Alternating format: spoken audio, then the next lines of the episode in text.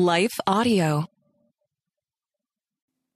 The Samaritan woman's story is one that we are all likely very familiar with, but my encouragement for you is to always read scripture with a clean slate and allow the scripture to tell you what it says instead of going in with a preconceived idea of what it says. The word of God is living and active, which means that the hundredth time you read something, God can reveal something new, a new aspect of his character and his nature. That's how we should always be approaching the text. Hey, friends, welcome to the Hearing Jesus podcast. Do you sometimes doubt if you're truly hearing God's voice or if it's really your own? And how do you know the difference? Do you ever struggle to feel confident in your relationship with God and what He says in His Word? Do you sometimes feel stagnant or like maybe you hit a wall in your spiritual life? Hey, I'm your host, Rachael Groll, missionary, author, pastor, and life coach, and I have been there. I too was doubting God's voice in my own life. I felt insecure about my relationship with Him, and I wanted to be obedient to what God was calling me to do, but I wasn't quite sure how to figure out what that was. I felt like I was wasting time trying to figure it out, and I just wanted a way to understand His will for my life. The answer for me was found in the pages of the scriptures as I learned how to understand what they were actually saying. If you're ready to grow in your faith and to step confidently into the calling God has for you, then join me as we dig deep into God's Word so that you can learn to live out your faith in your everyday life. Hey, friends. You made it through week two. I'm so excited for what God is doing in and through you this week and throughout this study.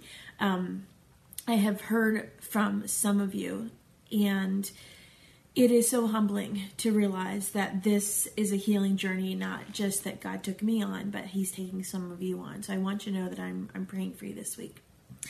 This week, uh, we just finished up studying the woman at the well. And I'm going to talk a little bit about her today, but I want to go ahead and read her story. And I want to just say that this is actually the chapter that really birthed the this book she hears it was the woman that i started with because i actually preached on her at our church and i had studied her in seminary and really just identified with some of the brokenness that she carries and so this was the chapter that made me think that perhaps I need to write a book about this. So, this is a chapter that's near and dear to my heart. They all are, of course, for different reasons, but John chapter 4 is one of my favorite things to teach women about um, and men that will listen. So I'm going to go ahead and read our passage of scripture that we studied this week. So, John chapter 4, I'm reading from the New American Standard Version. So then, when the Lord knew that the Pharisees had heard that he was making and baptizing more disciples than John, although Jesus himself was not baptizing, rather his disciples were, he left Judea and went away again to Galilee, and he had to pass through Samaria. Now, that's an important verse that you hopefully studied this week and you hopefully understand. Um, there's, I think there's two days we spend on it, the impact of that statement. And so, even as we're reading that right now, every time I read those words, he had to pass through Samaria. That just speaks so much to my heart. If you don't know why, go back and read. I think it's day two and day three. So he came to a city of Samaria called Sychar, near the parcel of land that Jacob gave to his son Joseph, and Jacob's well was there. So Jesus, tired from his journey, was just sitting by the well. It was about the sixth hour. A woman of Samaria came to draw water. Jesus said to her, Give me a drink, for his disciples had gone away to the city to buy food. So the Samaritan woman said to him, How is it that you, though you are a Jew, are asking me for a drink, though I am a Samaritan woman? for Jews do not associate with Samaritans. Let me stop right there for a second. My husband and I just got back from Brooklyn last week. Um, we work with a ministry in Brooklyn. I worked with them for quite some time, probably 10 years. And if you know anything about Brooklyn, uh, there is a lot of Jewish ownership of buildings and stores and those kinds of things. And um, I've had some limited experience with Jewish people in in Pennsylvania, but not like I experienced in New York City. And um, the the Hasidic Jews are the very traditional ones that have like the curls on the side of their hair and wear the hats and all of that. And we were in an area, not this trip, but in a previous trip, we were in an area of Brooklyn where there was uh, Jewish ownership of a, uh, it's like a corner store. I can't remember if it was a deli or a bodega. It doesn't seem like a Jewish person would own a deli, but it's New York City. I can't remember. But regardless, I was buying soda. And so I went to hand the money to him, and he refused to take it for me. He just let me put it on the, the counter and then he would take the, the money from the counter because the, the Jewish rule was that uh, you know he couldn't risk touching me. Um, that just seems so odd to me, but I, I picture that every time I read this in the scripture because it's talking about um, some of the rules that were so uh, confining for them in that time frame. So, um, so when it says Jews do not associate with Samaritans, I, I, I felt like a Samaritan when I was in Brooklyn because I felt like I'm I'm nice, I won't hurt you, but you know it's just the rules. So picking up verse ten, Jesus replied to her, "If you knew the gift of God and who it is who is saying to you, give me a drink, you would have asked him, and he would have given you living water." She said to him, "Sir, you have no bucket, and the well is deep. Where then do you get this living water?" Um, one of my uh, associate pastors said says when he reads this he says he can just see like the 12 year 12 year old angst type attitude like you don't have any bu- bucket and, a, and water you know like my i think of how my 12 year old acts sometimes like you don't got a bucket like i just see this attitude coming out of her um in the way that she's responding to him um, Sir, you have no bucket and the well is deep. Where did you get this living water?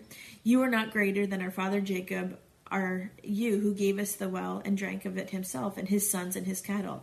Jesus answered and said to her, Everyone who drinks of this water will be thirsty again, but whoever drinks of the water that I will give him shall never be thirsty, but the water that I will give him will become in him a fountain of water springing up to eternal life. Okay, we're going to take a quick break, and when we come back, we'll finish up this part of the discussion about the Samaritan woman and her interaction with Jesus. Stay tuned. The woman said to him, Sir, give me this water so that I will not be thirsty, nor come all the way here to draw water. He said to her, Go, call your husband and come here. The woman answered and said to him, I have no husband. Jesus said to her, You have correctly said, I have no husband, for you have had five husbands, and the one whom you now have is not your husband. This which you have said is true. The woman said to him, Sir, I perceive you are a prophet. Our fathers worshipped on this mountain, and yet you Jews say that in Jerusalem is the place where one must worship. Jesus said to her, Believe me, woman, that a time is coming when you will worship the Father, neither on this mountain nor in Jerusalem. You Samaritans worship what you do not know. We worship what we do know, because salvation is from the Jews. But a time is coming, even now has arrived, when the true worshippers will worship the Father in spirit and truth. For such people, the Father seeks to be his worshippers. God is spirit, and those who worship him must worship in spirit and truth. The woman said to him, I know that Messiah is coming, he who is called Christ. When that one comes, he will declare all things to us. Jesus said to her, I am he, the one speaking to you. And at this point his disciples came, and they were amazed that he had been speaking with that woman, yet no one said, What are you seeking, or why are you speaking with her? So the woman left her water pot and went into the city and said to the people, Come see a man who told me all the things that I have done. This is not the Christ, is he? They left the city where he was com- where he and were coming to him. Meanwhile, the disciples were urging him, saying, Rabbi, eat something. But he said to them, I have food to eat that you do not know about. So the disciples were saying to one another, No one brought him anything to eat, did he? Jesus said to them, My food is to do the will of him who sent me and to accomplish his work. Do not say, There are still four months and then comes the harvest. Behold, I tell you, raise your eyes and observe the fields, and they are white for harvest. Already the one who reaps is receiving wages and is gathering fruit for eternal life, so that the one who sows and the one who reaps may rejoice together. For in this case the saying is true one sows and another reaps. I sent you to reap that for which you have not labored. Others have labored, and you have come into their labor. Now from that city many of the Samaritans believed in him because of the word of the woman who testified. I love that part. Because of the word of the woman who testified. Because remember, in this culture, the testimony of a woman was not valid in their court system. So it was be- these people believe because of the testimony of the woman who testified. He told me all the things that I have done. So when the Samaritans came to Jesus, they were asking him to stay with them, and he stayed there two days. Many more believed because of his word, and they were saying to this woman, It is no longer because of what you said that we believe, for we have heard for ourselves and know that this one truly is the Savior of the world. Oh, I just love that whole passage of scripture. I know it's long. Thanks for being patient with me. I don't know about you, but one of the things that I struggle with as as a woman, as a female, is um, just the comparison, the comparison in everything. And for a long time, I I lived in this place where, as long as I could see somebody else that had it worse off than me, then I would feel good about myself. So whether that was my house was nicer than their house was, my kids were better behaved than they were they weighed more than I did. They cussed more than I did. Their sin was more than my sin appeared to be. I just put myself in this place where at least I'm not as bad as that person. And that is so dangerous. It's so dangerous to think that way because all of us are guilty. Um, it, and it's even one sin that separates us from God. And so, regardless of our amount of guilt, we're still guilty.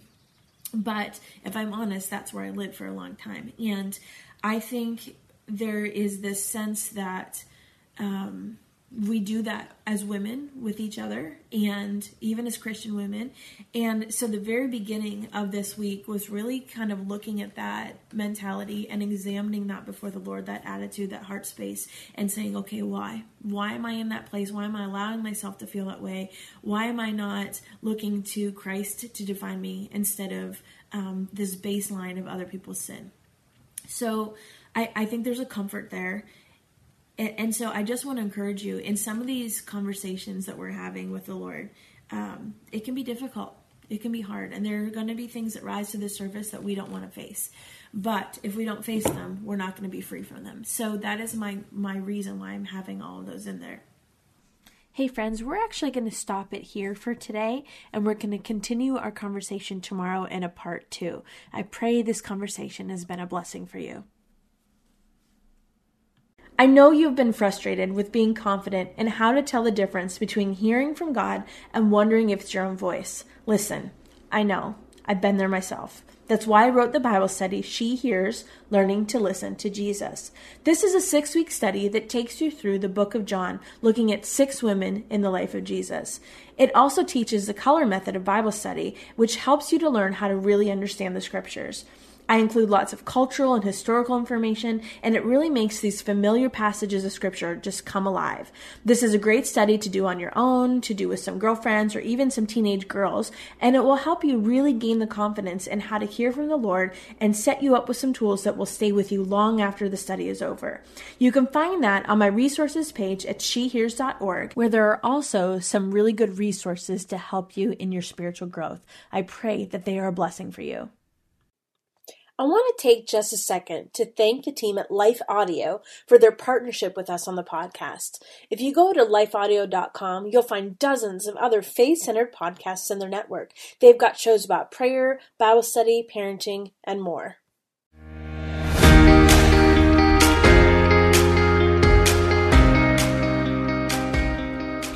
Hey, friends, if this podcast helped encourage, empower, or equip you for God's call in your life, I would love it if you would head over to Apple Podcasts and leave me a review. That's the number one way you can support my show. You can also join our free Facebook community or Instagram page where I share inspirational tips, resources, and prayer throughout the week. Hey, I want you to know I'm praying for you this week. Know that you are loved, you are cherished, and you are His.